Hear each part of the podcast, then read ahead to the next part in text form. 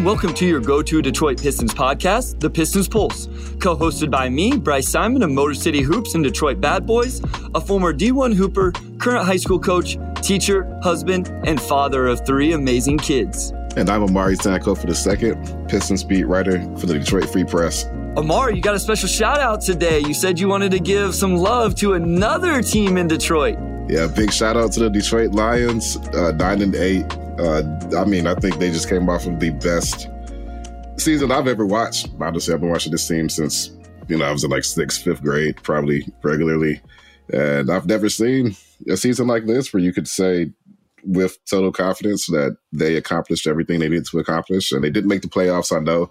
But I tweeted this last night, and I'm just going to say it right now. I think a 9 8 season with a win over the Packers that clinched a better record than the Packers and also clinched a winning record and just ends the season on this major high note. Uh, to me, I just I just can't imagine how you could end the season on a better note. Uh, six win improvement. Uh, just just big shout out. Like I just had like last night I'm sitting down and I'm just thinking I've never seen the Lions team just from start to finish. You start off one and six and then you win I think eight of your last ten or whatever it was.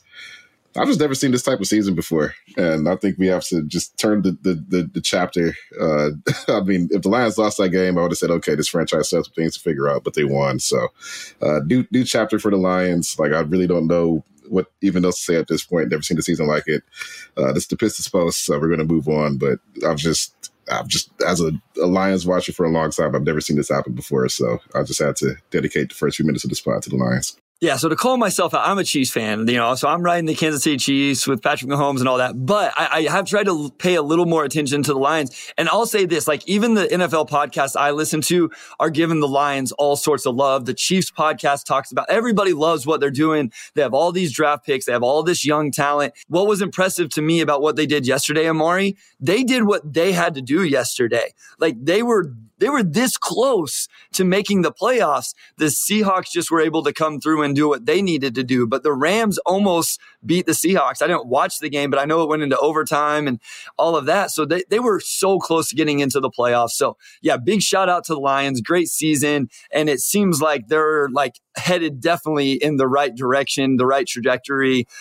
I think we could have a whole segment about the quarterback situation, but we will not because um, it is the Pistons Pulse. And I do want to give a shout out to Slater917. We got another Apple review and rating said, Love the content as a Pistons fan from nowhere near Detroit, shout out Pistons fans not living in Detroit. The insight y'all bring each week gives me everything I need to know from an information standpoint and helps me to watch the games with a more critical eye. Keep up the great work. Again, we always appreciate these and it, it really does help us grow. The more Apple, you know, five star ratings, the more Spotify five star ratings, the more reviews, comments, all that stuff, shares, everything you guys can do. Um, we appreciate it so much. And, and I know, Omari, you feel the same way. Uh, especially at this point in the season where you know I could just see a lot of people are, are tuning out with no Cade and the team has been playing really well. So it seems like our, our listenership has still been steady. And of course, we have some big stuff coming up with the draft and with the trade deadline about a month. Actually, I think exactly a month from today. So uh, keep giving us your feedback. We love it. Uh, it gives us motivation and always just great to hear what you all like from us. So keep it coming. Yeah, so this is going to be an episode where we're going to revisit our preseason predictions. We did the Pistons Pulse stat prediction hotline. Um, I put out a Twitter poll to see the pulse of the fan base and where they were at with their preseason predictions. But I want to start with what you just mentioned, Omari. This fan base seems to be starting to get over it. Now, I'm interested to see what happens now that the Lions season is over. Because if the Lions were in the playoffs right now, I don't think anybody would be watching a Pistons game this next week. It would be all Lions talk, all of that but, you know, uh, is it, do you understand the fan base's frustration right now? Because sometimes I go back and forth, like everybody says, oh, there's nothing to watch. And I'm like, I know we'll get into some of these players, but I, I do think there's still stuff to watch. I do think there's some positive things, and we'll talk about one of those games in a second. But uh, obviously, you're feeling the same vibe that the fan base is kind of down right now and kind of over this thing. Yeah, I get it. On one hand, it's basketball, and you're going to have a contingent of people who are always invested just because it's basketball, or maybe they just get the big picture of um, the NBA is tough right now. Um, the Pistons probably weren't going to make a deep postseason run realistically, even with Cade. So without Cade, of course, that lowers the ceiling for this team. But at the same time, you have adults who are working. Uh, you know, you have a you know a wife or husband, like kids or whatnot, and you're just like, why would I spend my evening watching a bad team that's not going to do anything for um, the upteeth year in a row? And I get that, I get that, but I still think there's been a lot of fun stuff. Of course, it's my job to watch the team, but you know, you probably don't get the job unless you don't mind watching basketball in any form anyway. Uh, I think there's still been a lot to, um, if you're a fan, uh, just to look forward to, whether it's Killian Hayes, who had one of the best games of his career again uh, last night. Um, you know, Isaiah Stewart, J- like Jalen Duren didn't play, but he's been great. Uh, so we're going to revisit some of our preseason predictions, some of which I think were pretty good, some of which were terrible. I still think there's stuff to watch. Like if you're a casual fan and there's an okay, like I get it, but overall, um, you know, I still think this team has been uh, overall pretty interesting. Uh, maybe not as from the standpoint of, of the winning, but just from the game to game development. I think there's still been a lot of that if you're into that type of thing. Yeah, there's been a lot of individual player development, which we'll talk about as you mentioned. But it's also it's such a roller coaster ride that it makes it interesting to me. I never know what we're gonna get on a given night. And nothing highlighted that more than this past week, Omari. They go to Golden State and pull out a win with one of the best home teams in the league. And I realize Steph Curry's out. I don't care because the Pistons are playing every game without Cade Cunningham and the injuries continue to pile up. Marvin Bagley, Duren didn't play on Sunday night, but they go to Golden State. They play well. Looks like they're going to give the game away. They give up the three to Klay Thompson, who ties it. Saddiq gets completely lost, you know, guarding Klay, gets ball watching. I tweeted something out. I actually called out Isaiah Stewart a little bit because Stu is guarding Kevon Looney, who set the screen and he got ball watchy and didn't help and was caught inside the three point line in that situation. But then they come down and Saddiq saves the night with a big three. So, like, those few possessions were a roller coaster alone. But let's start with that Warriors win. Like, that had to be great for the morale of the team. Yeah, it really was. Uh, you're coming off of a, a, pretty bad loss to the Portland Trail Blazers. And like you said, no Steph Curry. Uh, they didn't have Andrew Wiggins either. And they still have Klay Thompson. They still have Jordan Poole. They still have dangerous players. But Draymond, who got ejected in that game. Draymond, I, I had forgot about that. Yeah. Yeah, he, he, he did get ejected toward the end after getting into it with Isaiah Stewart. So still, if you just look at it overall, uh, just best players on both teams standpoint, you still see that Golden State still has an edge.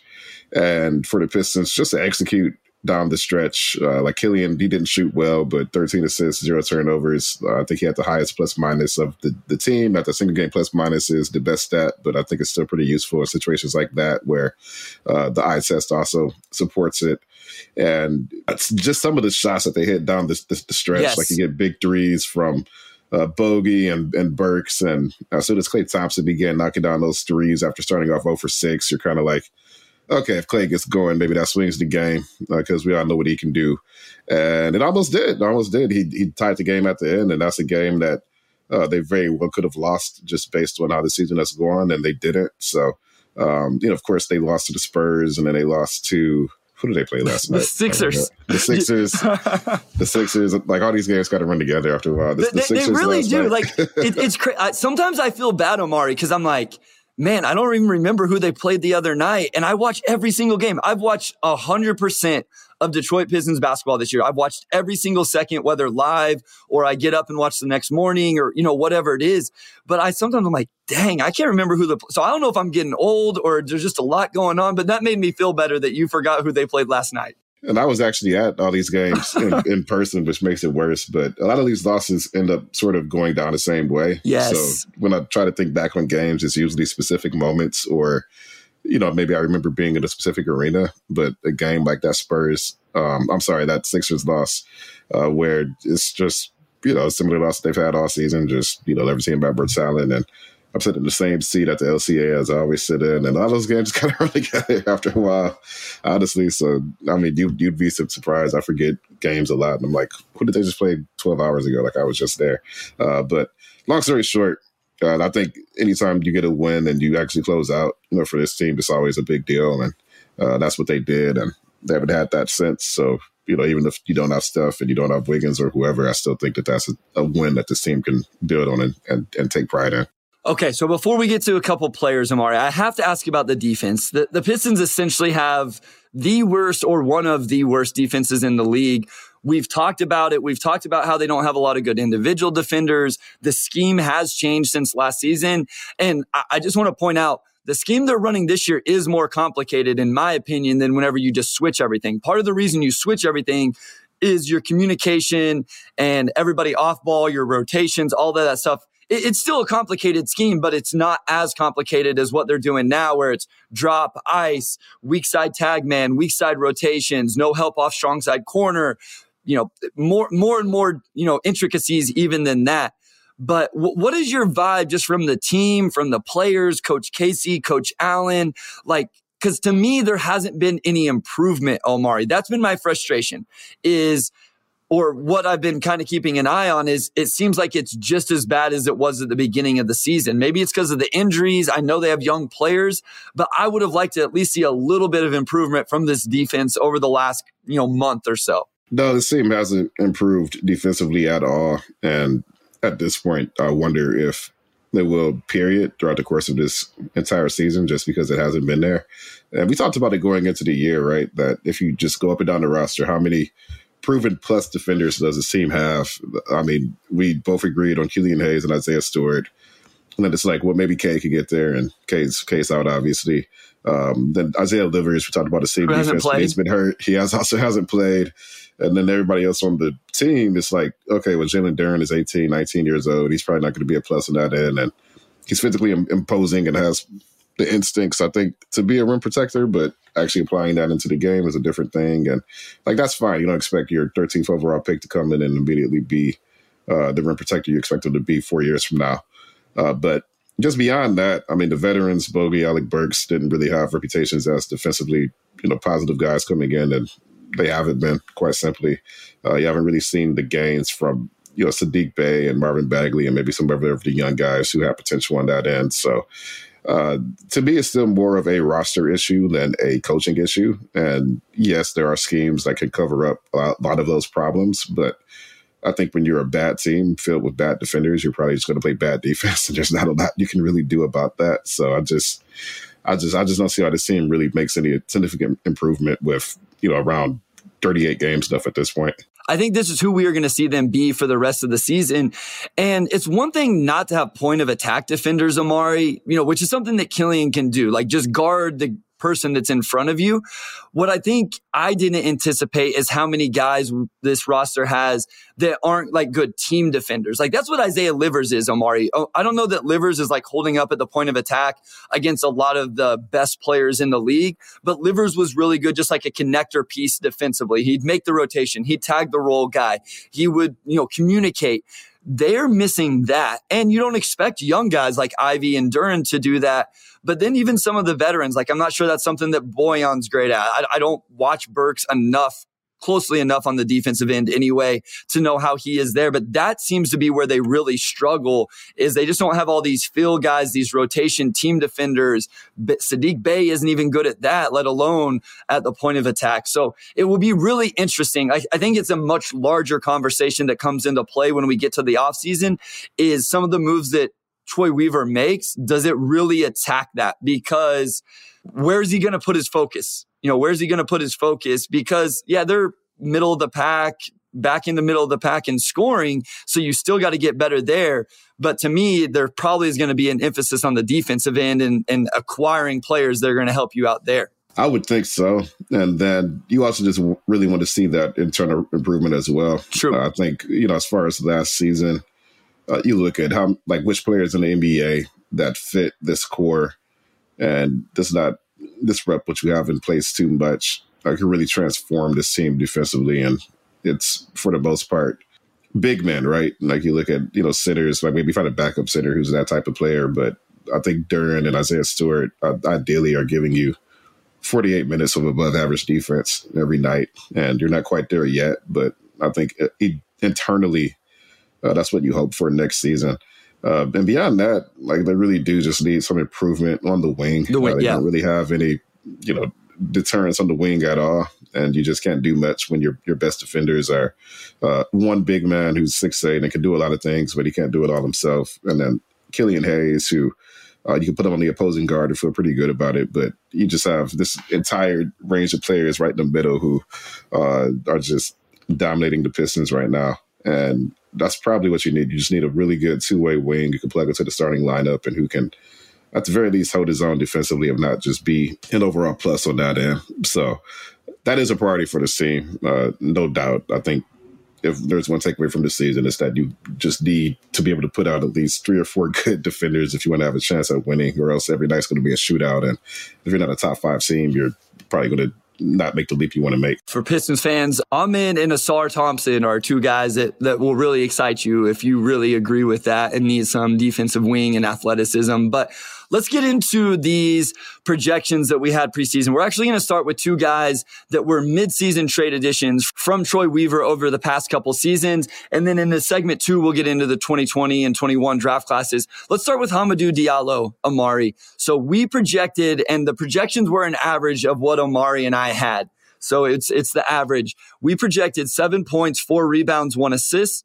Hami is currently averaging seven points, 3.1 rebounds, and just under one assist per game. So this was one where we were pretty close, Omari. Yeah, the thing about Hami was just how many minutes is he going to get? Yeah. And, you know, player, and so far I think his role's probably been exactly where we expected it would be. Uh, if Isaiah Livers and Ke- or Kevin Knox are shooting the ball or, or during the rotation, maybe they get preference. And just him being a small ball four, maybe those opportunities won't be there every night. But injuries have thrust him back to the rotation, and uh, I think he's actually been pretty ideal version of of Hami. You know, just from the standpoint if he could come in and immediately give you energy, uh, which this team has often lacked. You know, as we know just from watching the games. Uh, yeah, I'm pretty I'm pretty happy that the points per game are like dead on, and the rebounds are maybe a tad under, but uh, it's pretty that was a pretty accurate one. And I also think we nailed what his role would be through this point and that injuries would kind of have to pave a way for him, you know, which they have. And uh, he's been, uh, I think, exactly the ideal. I mean, maybe defensively, you have some nitpicks or whatnot, but I think he has the season that's going pretty much as expected thus far through 44 games. Well, he's had a really good stretch as of late. You know, he's brought that energy in, made some plays, and you know, done what Hami does. And I said yesterday watching the game that I feel like Hami's a perfect 11th or 12th man on a team. And I know some people aren't going to like that. They're like, no, Hami's a rotation guy, and I get it that some people are higher. I used to be higher on Hami. Now we've had a larger sample size and more data to collect and watch. And I just feel like he's one of those guys that's perfect for that role when somebody gets injured, he can come play 10, 12 minutes a night. You're in the dog days of January and guys aren't playing hard on a given night. He comes in and just gives you a boost of energy. And I just think that, that that's what he is on a, on a good team. And so maybe he does stay around it and find that role with the Pistons moving forward. I just don't know that I'm super interested in seeing Hami be uh, the eighth man on the Detroit Pistons over the next two or three seasons. So, you know, essentially, like you said, he's been what we thought. The Twitter poll he was 8% had him above expectations, 68% right on par with expectations. And actually 24% of the poll had Hami below expectations, which to me is a little bit surprising. So the part of the fan base, which is just Twitter, and I know Vince Ellis reminded me of this, that that's not, that's not indicative of the entire fan base, but that we got to answer the Twitter poll one fourth of them a little bit disappointed with Hami. That does surprise me just a little bit. And then I think that that 24% of the fan base is kind of what we get out with Hami, where I think there is just a contingent of Pistons fan who sees a lot more potential in him, uh, probably largely because of the athleticism. Yeah. Which is fair. But the bottom line for Hami is that he's not a strong shooter. And he also doesn't really create much with the ball in his hands, which puts him into more of an off ball, just sort of energy specialist role where he could push the ball in transition or make things happen on cuts and putbacks. He could put him in the dunker spot. And he's a unique player. Uh, and I think he does a lot of things that this team needs just from a not needing the ball, can come in to make energy plays standpoint. Uh, we see him uh, make those plays consistently and uh, the effort's always there. Like I don't, you know, like he's not always as good defensively as you want. Uh, you know, he's not going to give you a lot of shooting, but he always plays with a lot of energy and a lot of effort. And like you said, for an 11 for 12 man, I think that makes him an ideal player for that type of role because there's just some games where he needs somebody to come in and just give you a pop of energy, and that's what he does. So it's still interesting that there's a bit of a disconnect there because I think that this has just essentially been uh, a quintessential Hami season, and he's just doing the exact Hami things you expect Tommy to do. Uh, but 24 is still a pretty decent chunk who expected more. So uh, to me, that's curious because I just think that this season's been like dead on from what you could realistically expect from him. No, I agree with you. And obviously, you know, our projection and the actual uh, me. And so that makes sense. And I do he's another example of the, a defender who, so he has some good point of attack stuff and he has some good disruption stuff, but like making the rotations, then he gets backdoored, some of those things. He's another one of those defenders that doesn't do those things well.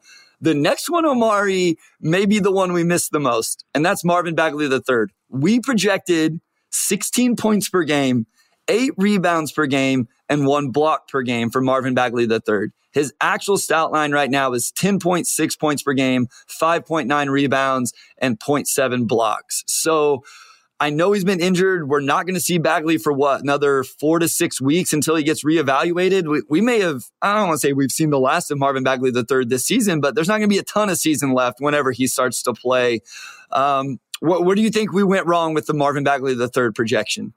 So the difficult thing with Marvin, and I think he'll probably come back sometime after the All Star break, uh, his reevaluation date. If he come, if he's reevaluated reevaluated right at that six week point. It'll be during All Star weekend. So he comes back last week of February or uh, first week of March, just depending on his recovery.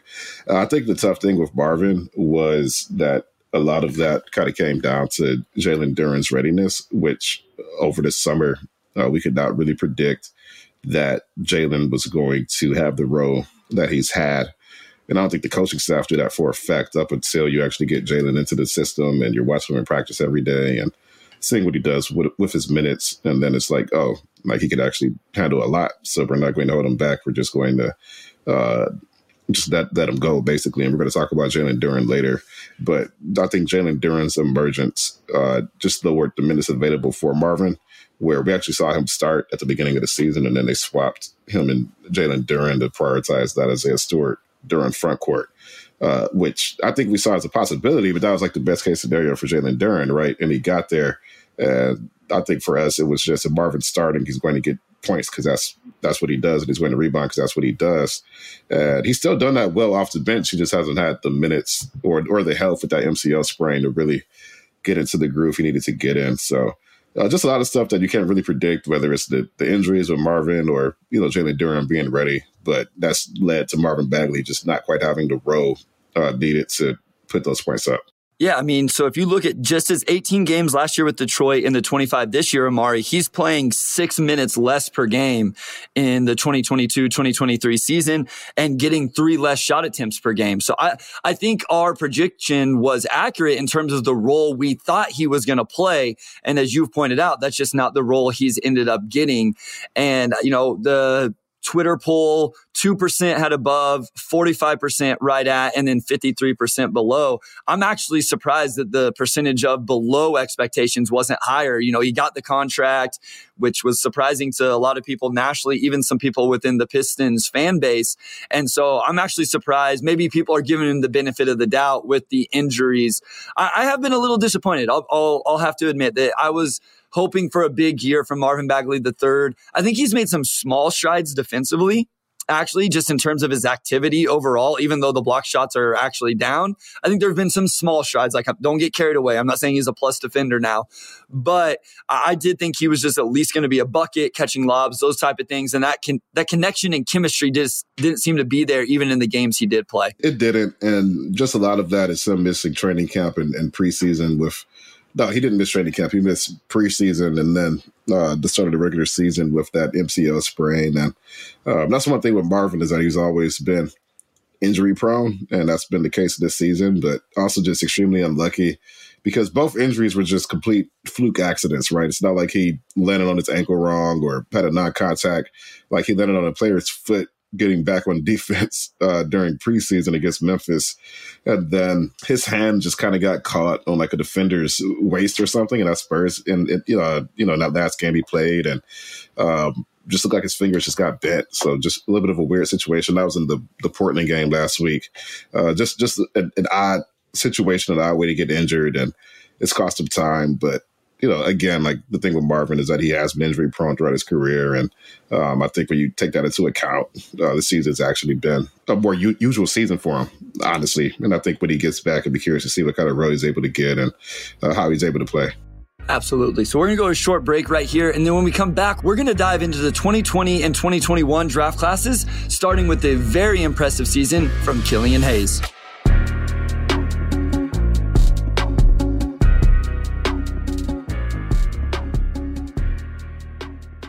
All right, hey Carlos, just a quick idea. How about if I say, "Hey, this is Shawn Windsor," and you say, "Hey, this is Carlos Monarrez," and I'll go, and then we'll go back. You want you want to try that?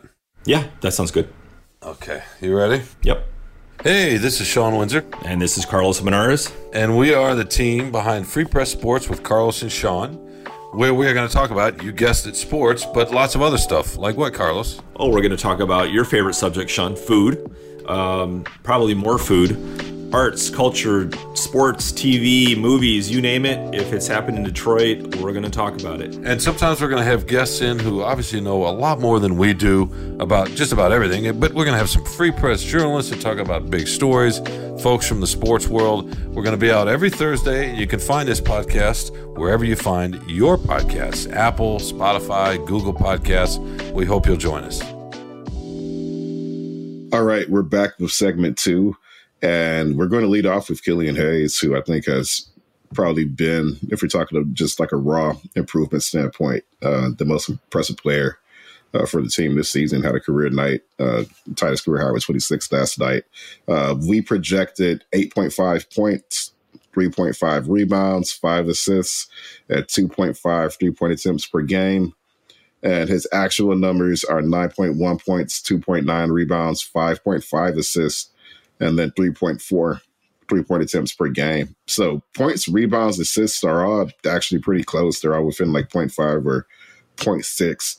Uh, but the three pointers is actually better than we pro- projected. He's taking almost one more three a game than we both thought he would. So we both said that going up, but just not quite as high as it went. And for the poll, 73% uh, put them over, and then 22% put them at expectations, leaving just 5% who have been underwhelmed by him. And, you know, maybe there's a very small contingent of the fan base who thought he'd become James Harden this season, but uh, still very clearly 95% in favor, which I think sounds about right. Yeah, I'm actually surprised the above expectations wasn't more, but there are a lot of really big Killian fans, and a lot of them probably were just like, no, we knew this is what Killian was going to be. And they did like realistically expect him. I, I, don't know if anybody could have expected this, Omari. Like he's gone even beyond what I feel like was rationally you know, possible for his improvement this season. And it didn't even start off good. Like that's what's even more impressive is these numbers would be better if we took out what the first 10 games or so. He's, you know, he started the season not great and then it's been really good. These last two games, 18 points, 26 points. Both games he was over 50% from the field six of 13 overall from three. The three point percentage, not only have the attempts gone up, but the percentage has gone up as well. Like to me, that's what's impressive is whenever you can increase the volume and you can increase the percentage at the same time. So what he's showing is really awesome. I'm so happy for Killian. We talked about it on the last episode. Like he just needs to stay in the same, whatever headspace he's in, stay in it uh, like he he hit a, a baseline jumper over Matisse Thybulle on Sunday night and started talking trash when the Pistons were down 20. And like, while I don't subscribe to t- players doing that when you're down 20, I don't even care because I want Killian to be feeling himself at all times, no matter what. So he keeps these vibes going. And, you know, I think the question with Killian now is, is this truly who he is? I think we've seen enough sample to believe so. The question is now, if he does this for another almost 40 games to close out the season, what's his role on this team next year? You know, with Cade, with Ivy, if you added Scoot Henderson, even if you don't add Scoot Henderson, is he making a statement to be considered as a starting player on this team again? And I think it's hard to say that you don't at least have that conversation if he continues to play this way. I agree. I mean, I think you could argue that you know, just from an overall impact standpoint, he's been Detroit's best guard. And Alec Burks has scored the ball so well that I think he's probably a consideration for that argument. But just Killian from definitely plays with from defense. He is by a very wide margin, uh, just the best passer and best, I think, overall playmaker on this roster. He's knocking down threes with consistency. Uh, that mid range jumper has been automatic, and he's playing with confidence. Uh, we saw in the last two games that when he's feeling it, he can really you know, be aggressive and hunting his own shot. And he's just playing with the confidence and the freedom that we have not seen from him. Uh, so even though we were pretty close in our projection for the stat line, uh, I think the underlying play behind those numbers is better Agreed. than either of us expected. And uh, he had that horrific start to the year, so that drags his numbers down overall. But by the end of the year, um, his points and his assists uh, should continue the to trend up. And I think our projection, if we revisit these numbers at the end of the year, uh, will look more inaccurate than it looks right now. I will freely admit he's been way above expectations for me. He, you know, I, I assume he'll be the guy. I would he is the guy that I would say has been higher above expectations than anybody else. Like, and like, I'm glad you pointed that out. Even though our stat line projection looks somewhat reasonable right now, it's probably not going to at the end of the season. And just in general, like if you just spoke about it, I would say he's been better than what we thought. Let's move to another guy. I said that Marvin Bagley may have been the guy we missed the most. This next guy is in consideration as well. Saddiq Bey, we projected 17 points, five rebounds, three assists. His actual numbers are 13.8 points, 4.2 rebounds, and 1.5 assists. We projected a slight increase from Saddiq Bey, and we've actually gotten a decrease. Where did we miss? What did we miss with Saddiq Bey?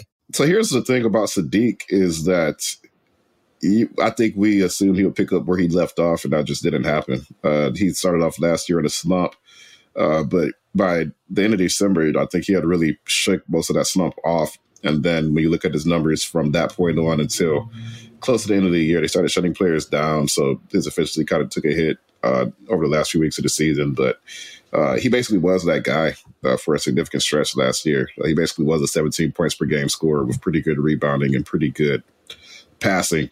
And we basically just assumed that he would pick up and that would continue to be his trajectory over the course of this season. And that hasn't been the case um, for a variety of reasons. I think one, uh, his outside shooting has slumped uh, pretty significantly, and he's currently in the midst of his worst shooting season.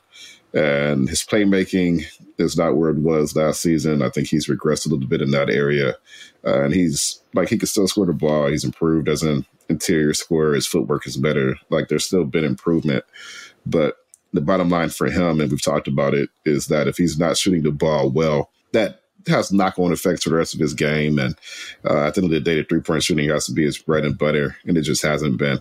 Uh, I also am curious. I believe we did our predictions before the bogey trade, right? So I was, was going to say that even yeah. about uh, Marvin Bagley the third, but yeah, it's, it's especially comes into play now because we were having to give points somewhere, right? Like the team was going to score points. It's not like they're going to score under right. 100 points, but we weren't counting on Bogey getting 20 a night. And so I think some of our points per games were probably higher than what they are because we didn't know that he was going to be getting those. Right. And I think if we knew that Bogey was, was going to be on the roster, maybe we don't project 17 for Saddiq just because Bogey's going to eat into that. And we certainly don't project what we projected for Marvin Bagley the third because we probably have a real debate on does Marvin even start at that point, right? Uh, you know, that like, doesn't make sense to, to, start him when you can start Saddiq and Bojan or uh, just go a different direction with that. So, um, yeah, our projections are a little outdated just because that was a pretty significant piece of the puzzle that had not come into play yet. But the bottom line for Saddiq is that he just isn't shooting the ball well, and he's not going to sniff anything close to 17 points per game in this league if he can't get those outside shots to fall again. Yeah, I mean, both of the ones we missed the biggest, it came down to roll. I gave the Marvin Bagley the third in terms of minutes and shot attempts. Bey's only playing five less minutes a game. I mean, I guess that's still significant, but he's getting three less shot attempts compared to last season, uh, Omari and he's taking less threes, two less threes a game. This is the biggest concern for me with Saddiq Bey is two less threes a game and his percentage is also going down. So where Killian Hayes' volume went up and percentage went up, Saddiq Bey's volume went down and the percentage went down. He's getting to the free throw line only a tad bit more. And so, like, yeah, just across the, he's got to figure out. We talked about this last week. We don't have to get into it again, but like, he's just got to figure out his role on both ends of the floor. And the Twitter poll backed this up. Only 1% said above expectations, 17% said at expectations. 82% of the fan base feel like Saddiq Bey's been below expectations this year.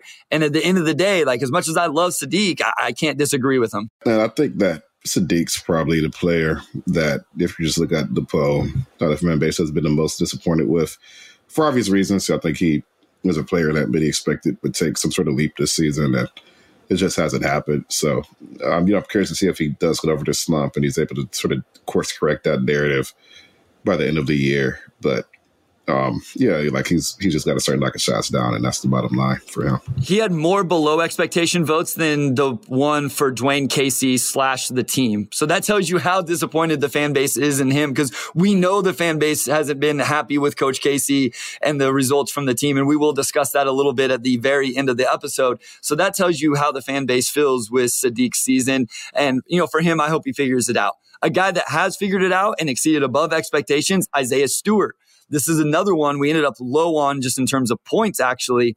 We had him at 8.5 points, nine rebounds, one block. He's at 11.6 points, 7.8 rebounds, 0.7 blocks, and 1.1 assists. He's also shooting four threes a game, which I don't know that we wrote that down in the outline. I believe we did talk about it on the episode. So if someone wants to go back and listen, it's a great episode and you could tell us what we, uh, where we discussed his attempts. But I would say that's probably above what either of us were expecting in terms of three point attempts as well. Yeah, I would say so. Uh, I think we were in the range of like maybe 100 or 150 three pointers over the course of the year.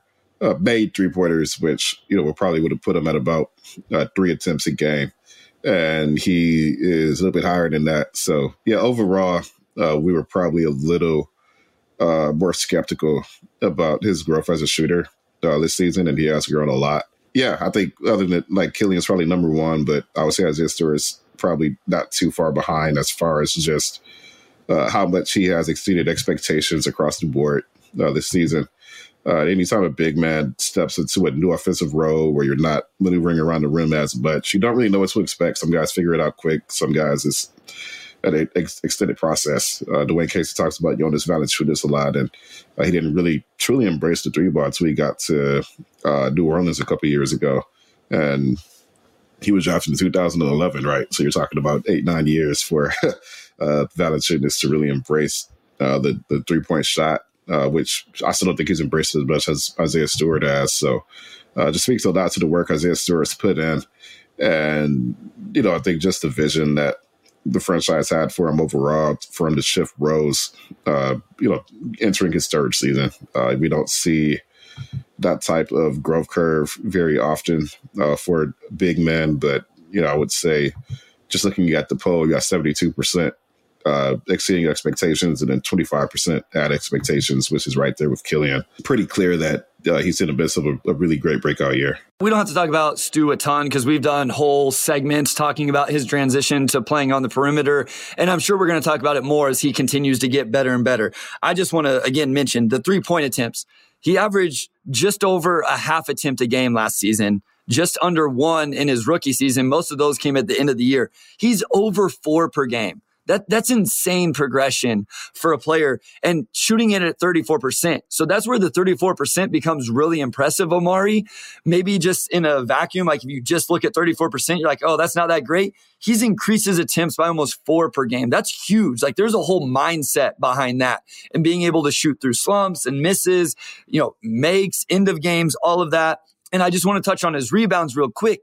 The reason those are down is again because of the role he's in. Him playing next to Jalen Duren, nobody's going to get 10 rebounds a game playing next to Jalen Duren because he's gobbling up so many. So his rebounds are really good for the new role that he's playing. He's not going to be a consistent double digit rebounder. I think he started at the five on Sunday night and he did. I think he had a, he had a 20 and 13, I believe, on Sunday night versus the Sixers because Duren was out and he played at the five. So don't look at those rebound stats for everybody listening and think that he all of a sudden got worse as a rebounder or isn't focused as much there. There's just not as many opportunities in that role.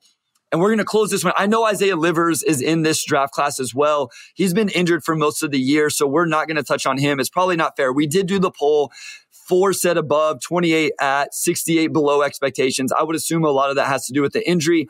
I know Cade has been injured, but I still wanted to touch on it just because we did do a projection and we did get some games. So we projected Cade to be 22 points, six rebounds, seven assists.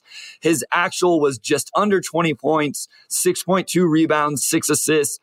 I did, I was listening to Game Theory this morning and they were talking about this draft class. And they actually said if you took out Cade's first five games this year, his numbers were essentially what we had projected here at 22, six, and seven.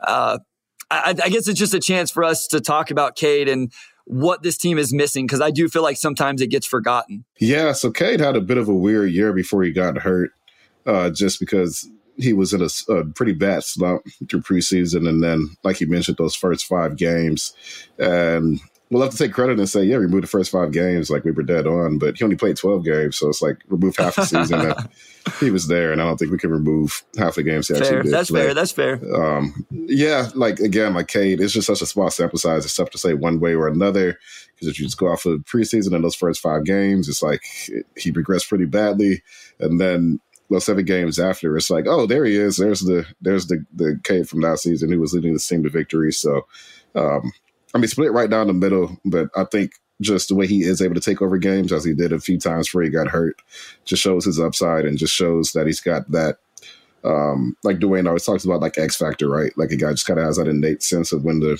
take over, you know, control of a game. And it would have been fun watching Cade this season kind of grow more into that role, which we'll have to wait until next season. But yeah, I mean, for him, I think the sample size we did see just kind of showed like, yeah, he can be that guy, but he's also still got a lot of growing to do, which again, we'll just have to wait uh, until this this fall to see um, what type of player he ends up being.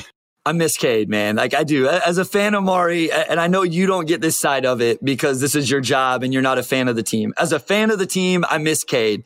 And as a coach, sometimes like I'm wired, we're wired to next man up. Like you don't make excuses. You, you know, but I do get a little frustrated with, I don't think people discuss and factor in this team missing Cade Cunningham enough because he's a second year player. And I think a lot of people on the outside and even on the inside don't realize that he was truly the leader of this team.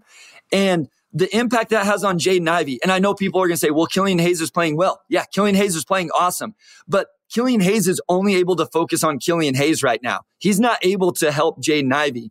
And I think Cade Cunningham's leadership and demeanor and just the way he approaches things would have helped Jaden Ivey this season. And we're about to talk to, about Jaden Ivey after the break.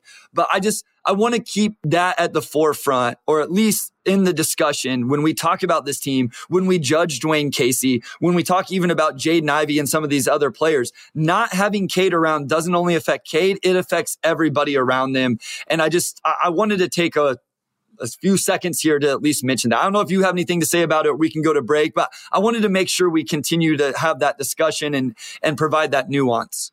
Yeah, and I kind of mentioned this when I was watching the Lions last night because when the Seahawks won, a lot of people like I saw a lot, a lot of anger and frustration. Like I can't believe the Lions didn't make the playoffs, and what you know, it's like this team started off one and six, and they're in the middle of rebuild, and like you know, they're eight and eight now. So like if you go eight and eight, eight and nine, nine, eight, don't make the playoffs in the second year before rebuild, like that's still fantastic, right? Like, yeah, in, like in discussion, that's a huge win.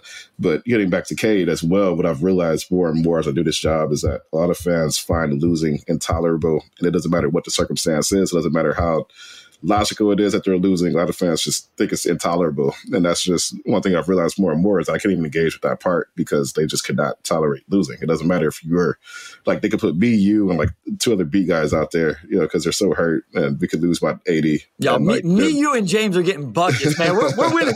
we're getting, we ain't guarding. No, I will not speak for James. James may be able to, lock, may be a lockdown defender, but me, you, and James are getting buckets. Yeah, we might get a few. but, uh, you know, but even if we were out there, fans would be in Pistons mentions like, y'all got to find better people. I can't believe this, yada, yada. And it's just, yeah, on paper, Cade being out is going to lower the trajectory of this season. But, you know, for a lot of fans, it's like, I'm trying to watch them lose, so it doesn't matter why they're losing. I'm just trying to watch it. And that's all it really boils down to for them. But you're right. Like, you lose Cade, it's going to, uh, lower the ceiling for this team. Like he should have been their best player, you know. And even with Cade, it still would have been tough, right? So you know, without him, obviously, it's going to be even more tough. But I've just realized that you can't make logical arguments when you have a contingent of people who are watching this purely from an emotional standpoint. And that's just, I think, um, an area that's kind of hard to reconcile. But bottom line, yeah, you look at this roster and Cade being out, and I think a lot of their issues make sense. No, th- there's absolutely things to be frustrated with Omari and things we wish were improved, but there are like legitimate. I hate to call them excuses. I, I, there's a better word for this than excuses. There's rational reasons for why this team doesn't win night in and night out, and it, it kind of came to the forefront listening to some of these national podcasts, listening to people talking, and it was funny. It all came to a head because Wes actually texted me. He's like, "Yeah, I was explaining to Jill. Shout out his wife, Jill. Appreciate you giving us Wes to." be with us when we record and everything we do. But he's like, I had to explain to Jill that Cade being out was more than just Cade not giving this team 26 and 6. It was the leadership and everything else he does as well. So I'll digress. We'll move on. We got to go to a short break. And then when we come back, we will get to the 2022 draft class. A few other players that we didn't make preseason predictions on, but we have to discuss just a little bit, maybe Coach Casey and the team overall. But we'll definitely start off with Jalen Duren and Jaden Ivey. I'm Alyssa Robinson for the Detroit Free Press. When you wake up every morning, what's the first thing you do? Check your email? Me too. And when you sign up for our daily briefing newsletter, you'll get all the latest news sent directly to your inbox so you can wake up and be ready for the day. We also have newsletters about COVID 19 in Michigan, the latest entertainment headlines, as well as Woodward 248, a newsletter specifically for people living and working in Southeast Oakland County. And don't forget about automotive headlines and all the latest news from our Michigan sports teams. We have a newsletter for every personality and preference. Just head to freep.com forward slash newsletters to sign up for any one of these great options and more. All right, back with segment three, and uh, I believe this is the player who actually scored the highest on the poll as far as so. exceeding expectations. Jalen Duren, uh, we projected five point five points, three point five rebounds, and one block, which was very much a we don't expect him to play very much uh, projection or play as much as he has projection. Um, yeah, his actual is seven point six points, eight point five rebounds, and zero point seven blocks. So we did overproject the blocks. but everything else was kind of comically off, especially the rebounds. We said 3.5, and he's what already. What were we been, thinking, Omari? What is wrong yeah. with us? Like he's already been one of the better rebounders in the NBA, like 40 games into his career. Which hey, you you can't project that. You can't project that. He was 18 years old until the middle of November, and he had Def in front of him, Marvin Bagley and Isaiah Stewart. And Yeah, K- guys I- that- KO was on the roster when we did this, so that's the And other. KO thing. was also on the roster. This was the pr- this was pre the Bojan trade, so the roster the and we didn't know at that time that Nerlens Noel was literally only going to play when he had to play, or when the team. I shouldn't say that. That made it sound like Nerlens doesn't want to play. It, Nerlens only plays when there's no other options. Like what whatever the reason is, I, I don't know. It doesn't matter. But we, I, we, I thought Nerlens going to be an actual part of the rotation. So the big man rotation was a little bit jam packed when we did these to justify us being so wrong. Like Nerlens, I had a sense going into the year that Nerlens would be like a quote unquote like emergency option, but a lot of that came down to uh, one like just overall depth. Like you still have Marvin and you still have Isaiah and you still have Kelly. So you're in a situation from a depth standpoint where it's like you don't necessarily have to play Jalen Duren unless he's just giving you stuff that you can't otherwise get. Um, and two, just how how ready will Jalen Duren be? Uh, and Wes also points out helpfully here that you know J- Duren was also a poor rebounder in summer league, which like he's flashes athleticism, but still has some stuff clearly to work on. So uh, yeah, the KO trade, uh, KO being traded to Utah, uh, cleared more of a path for Duren. And then he did his part just simply by playing really good basketball and being the best rebounder on this roster and just giving you some stuff that the team hasn't had consistently, uh, whether it's just having that lob threat you need, like Marvin Bagley this time at the beginning of the year and also summer preseason. So that forged a path for Duren to get those minutes. Then also Nerlens Noel, um, you know, missing preseason and training camp as well gave Duren an opportunity to kind of come in and show what he could do. So just basically everything that needed to happen for Jalen Duren to get into the rotation happened. And that's something that you can't predict. So I'm going to defend us a little bit just because of the KO trade and because you can't predict the injuries to Nerlens Noel and to Marvin Bagley that basically forced the coaching staff to turn to Jalen Duren pretty early. And he's done his part. Like he's played really well. Um, you know, he's basically getting you a lot of what you would want from Nerlens, which is why I think they kind of saw him as more of an emergency option because you can't play Duren and Nerlens Noel together, so you kind of have to pick one or the other on any given night. But no, he's been really fantastic for this team, and the 87% of people voting um, exceeding expectations, I think, speaks to just how good he's been as a rookie so far. And just to back up what Wes said with the summer league, I looked up his. number. He only played three games and he only averaged twenty point five minutes per game. He averaged three point three rebounds per game, Omari, in summer league. Three point three. So that combined with when I scouted him even before the Pistons drafted him, and I had some concerns about his defensive rebounding, I think is what led to the low, you know, 3.5 rebounds per game prediction. I think what I way undervalued and did not see was him already being an elite offensive rebounder. I think there's still a lot of room to grow for him defensively overall, but even with his defensive rebounding, he's going to get a lot just because he's in the paint and he's massive and athletic. I think there's some box outs and some stuff like that he still has to grow with, but the offensive rebounding being elite, like I missed that. Like that was not something I expected. And he's perfected already like the little tip backs that, you know, sometimes he gets credit for, sometimes whoever he tips it to gets credit for. But th- there's there's legitimate. We can justify the rebounds, even though it looks comically bad right now, based off summer league, the film from college, and some of those things. But uh, credit to him. Like that's my point. Is he got better from summer league to the regular season, Omari. His rebounding wasn't good in summer league and he got better. And that's impressive for a young kid. And so shout, that's all due respect and, you know, shout out to Jalen Duren for that. Yeah, I mean, it's just stuff that you really can't predict at all. No, you can't predict the improvement he would have as an overall rebounder. Like like you said, he got four and a half or three and a half per game in summer league, and yeah, it's, it's just it's just tough to say that a guy will find his groove to that extent, especially when you're so young. So uh, yeah, I mean, we were very off on that one, but yeah, I mean, just between fate and then also Jalen Duren being a very quick learner, uh, that one aged uh, pretty poorly. That's actually one of the most wrong predictions we've had on this one, if not the most wrong one. So, shout out to Jalen Duren. Um, let's move on to the other Ricky, uh, Jaden Ivey, and we were also pretty low. Oh, this is an interesting one. We took a lot of heat for this. This is the one I remember. We took more heat for this than maybe anything we've done with the podcast. Like we always get some negative comments, whether on Freep or DBB or but th- this was probably the one where there was the most like you got essentially calling us haters for our JD Jaden Ivey predictions. But I will say this: we were low on the points per game, but the actual sort of struggles he's had on the floor, we were correct about, and I don't think we necessarily got the numbers right, but the overall uh, concerns we had, I think, have been proven true, and it just didn't necessarily translate to the stat box the way we imagined. But uh, let's get to it. We projected 11.5 points, four rebounds, and three and a half assists. He is averaging 14.9 points, so you know, pretty significant jump. But 4.1 rebounds, four assists, and the PO uh, 13% overachieving, 71% at expectations and then 16% below expectations. So almost perfectly just uh, from an expectation standpoint, an average season for Jaden Ivey. But I will point out uh, right now he is shooting 40.9% overall and 32.5% from three.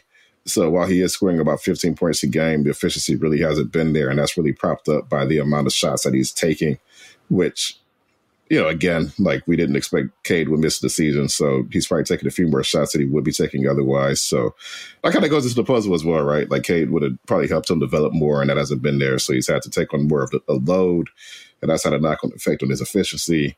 But overall, I would say that he's probably about the player we expected him to be at this point. That's where I find the poll interesting that there isn't more above expectations for him. And honestly, recently, I feel like I don't think things have gotten negative and like it's not like the fan base has turned on him, but there's definitely more questions about Jaden Ivey from the fan base than makes sense to me, I guess is what I'm the, the right way to say it. Like I'm perfectly happy with what we've seen from Jaden Ivey, especially offensively. We as you said, we knew we, he was going to have these struggles. The fact he's scoring 15 points a game obviously is above what I thought we were going to see. The passing has been as good, if not better. Obviously, there's some turnovers. We've seen all the good stuff. He's had some reps in the mid range where it's like, okay, maybe he's starting to develop this. Honestly, the three point percentage being at 33% isn't bad for me. Like that's, I, was wouldn't have been shocked if it was under 30%. And he's getting to the line almost five times a game, which is higher than what I would have predicted. I guarantee it wouldn't have been that high, especially after the whistle we saw Cade get. Like Jaden's Jaden's the best guard on the team getting to the free throw line and non-jump shooting situations. I know that's Alec Burks' thing, but he's definitely better getting the free throw line than Killian Hayes and even than what Cade Cunningham did so far in, in the time we've seen from him. So I've been I've been happy with Jaden Ivey on the offensive end, especially where he's being thrust into a role, as you mentioned, and we mentioned, you know, previously that maybe he wasn't ready for. My biggest thing with Jaden Ivey is he has been as bad, if not worse, defensively than what I even expected.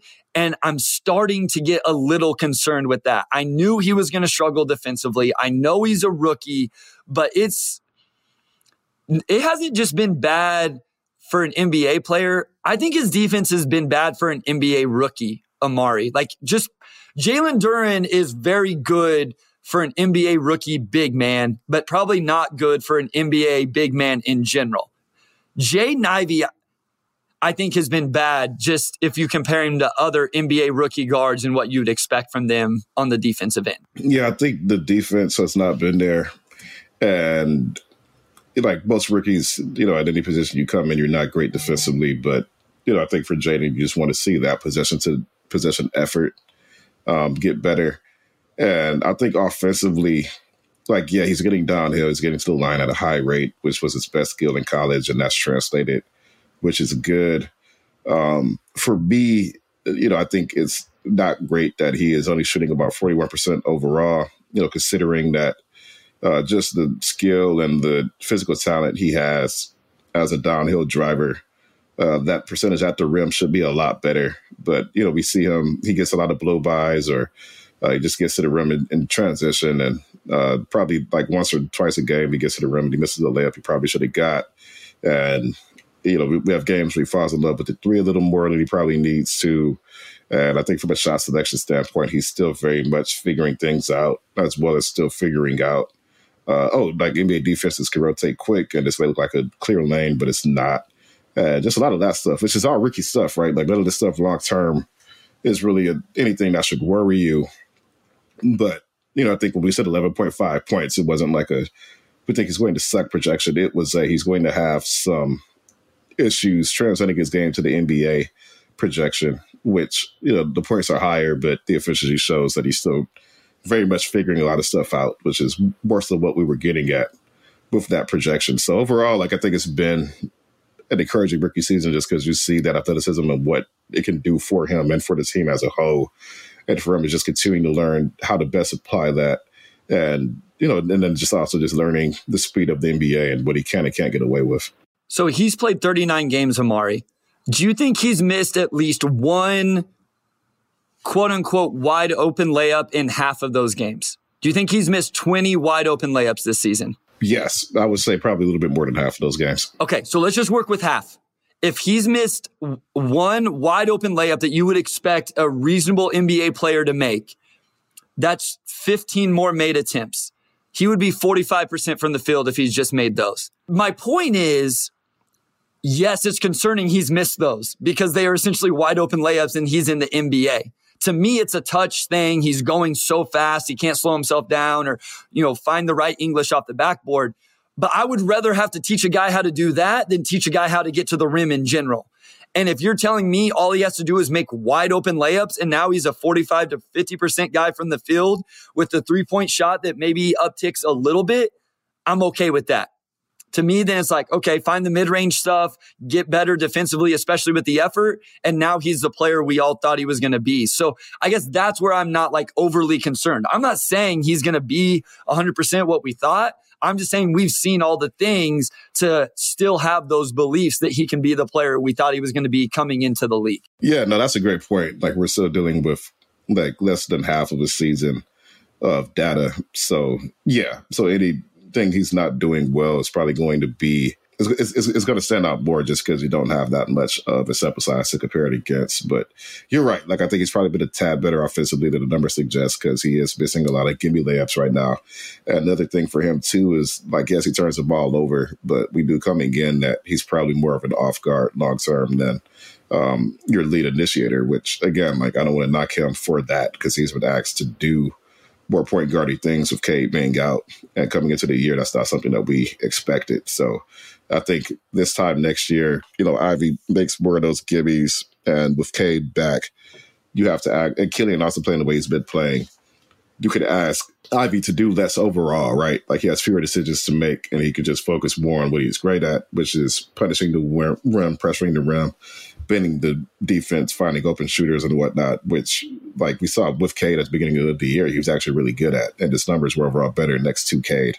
So uh, Cade's injury, I think, changed the trajectory of his season and uh, it's kind of made some of the things he needs to improve stand out. But you're right. Overall, like I think it's you know I think the poll reflected that this has been an overall pretty solid rookie year for him, and I haven't seen anything that would make you kind of panic long term either. Right? Like I think every year I think we see a rookie guard like after All Star Weekend really find their groove and they kind of take off. And I still think that Ivey could be that player this season. Yeah, Jalen Green did it last year, right? Like he was yeah. incredible post All Star break, and so that I, I, think you're right. I think he he exploded onto the scene. He had Cade playing next to him. He's hit a little bit of a slump, maybe a little bit of that midseason rookie wall. Other rookies has as well. Like Bennedict Mathurin was shooting almost like 50% from three. And I looked this morning and it's down to like 34 or 33 or something. Shaedon Sharpe's, you know, up and down. Even Keegan Murray, who is the, you know, the most consistent player in the draft has nights where he doesn't shoot it well, only scores four points. And all of those guys are in roles that are better suited for them. Like, again, I feel like I've started to get a little bit defensive of some of this stuff, especially with Jaden Ivey. All of these other rookies are in roles that Pro- Bennedict Mathurin comes off the bench. Keegan Murray's like the fourth or fifth option in that starting lineup. None of them are being the primary creator and on ball guy like what Jaden Ivey is being asked to do now at times. I know Killian does it at times. So I'm I'm not at all disappointed in these rookies. Uh, maybe it, it seemed like it always comes down to expectations. Just a few more here, Omari. I'm just going to read these off. You give me your biggest takeaway. Casey and the team, 56% said below expectations. Bojan, 82% above. Burks, 68 above. Knox, 51% above. CoJo was pretty much middle of the pack. Rodney, middle of the pack. Nerlens Noel, 75% below anything that, that stood out from those, just the Twitter poll, because we didn't do preseason predictions for those. Anything that stood out from those numbers before we go? Yeah, I think uh, slightly more people uh, thinking that the, the team and Dwane Casey have been below expectations is interesting because I would still say that the team has probably been within expectations I had them finishing 14th in the East, like even with Cade. That was before the Bojan trade, but even with if we had done that with Bojan on the roster, I wouldn't have guessed higher than like 12 just because the team's young. The East is the East. I just didn't see a realistic pathway. So um, this kind of goes to what I was saying earlier, where a lot of fans just can't tolerate losing. But I think fans tend to set timelines based on their own patience, and not necessarily what is um, you know, like realistically going to happen. You know, it's not the team has what it takes to win. It's I'm ready to watch a winning team. And, you know, if you want ready to watch a winning team and they're not there yet for rational reasons, you're going to be disappointed. So I'm not surprised by it, but still interesting to me that more fans are low on this team than probably where you expect it, just considering you can look at the roster and I think the roster, I think the record kind of speaks for itself, honestly. Like, I don't think there's any surprises there. Um, and then, like, we haven't talked about Kevin a lot, like we have, but like he's been fantastic, obviously, um, compared to expectations. Like, we didn't know if he would be a rotation guy and for him to come in and just shoot the ball well. Uh, it's a pretty big leap for him. Uh, you know, teams always need just you know, somewhat bouncy six eight fours who can knock down shots, and that's what he's been. So uh, Kevin's been good. And then Burks, 68% above expectations is too low. It should like, be 100. Is, yeah, like, come on. He should be fantastic. Like, that's that's way too low, y'all. Come on. Like, Bojan is at 82%. Bojan should be at 100 too because I didn't yeah. think he was going to come and score 20 a game. Yeah, but it's just Bogey's higher than Burks. That's interesting to me because to me, I've been more surprised by Burks than Bogey. Yeah, that's interesting to me. But beyond that, the rest of these are, I think, pretty understandable. Only other one is people, you know, being surprised that Nerlens hasn't played well, which, again, I don't think you could really play him and Duren and Bagley when all three are healthy. So he had some big fans. Like, I have people tweet at me quite a bit, like, why isn't Nerlens playing? Nerlens would help this team so much. Nerlens a really good defender. And uh, my Nerlens film breakdown whenever they acquired him, I wasn't super high on him getting a ton of minutes. But yeah, I think that's the college push. I think a lot of people remember him being the number one recruit that went to Kentucky after Anthony Davis and expectations that came with that. And I think a lot of that's kind of mixed into the expectations that came in here. Even though you could look at his NBA career and see that you know, he's probably been about what you would expect based on his past stops. So I know this is really not surprising. But again, I don't think these people have watched Nerlens. I think they just remember Kentucky number one recruit Nerlens and expectations were set because of that. He did play some good minutes on Sunday night. Hit a couple mid-range jumpers, uh, increasing that trade stock. Maybe Troy Weaver can fleece a second rounder out of somebody. But that's it for this week. We'll be back next Tuesday, normal time. We're back on our normal schedule here. So Omari, appreciate you. Great season from the Detroit Lions. Shout them out again. Uh, take it away, my guy yeah, great season for the Lions, and now we can take all the Lions fans back, and they can watch the Pistons and tune into the Pistons Pulse. Win-win for everybody. Uh, but thank you everybody for listening. Uh, going to do the outro. Shout out to Kerry Jr. the second and Robin Chan, our executive, and our sports editor Kirkland Crawford. Also, big shout out to Wes Davenport. We'll talk to you all next week.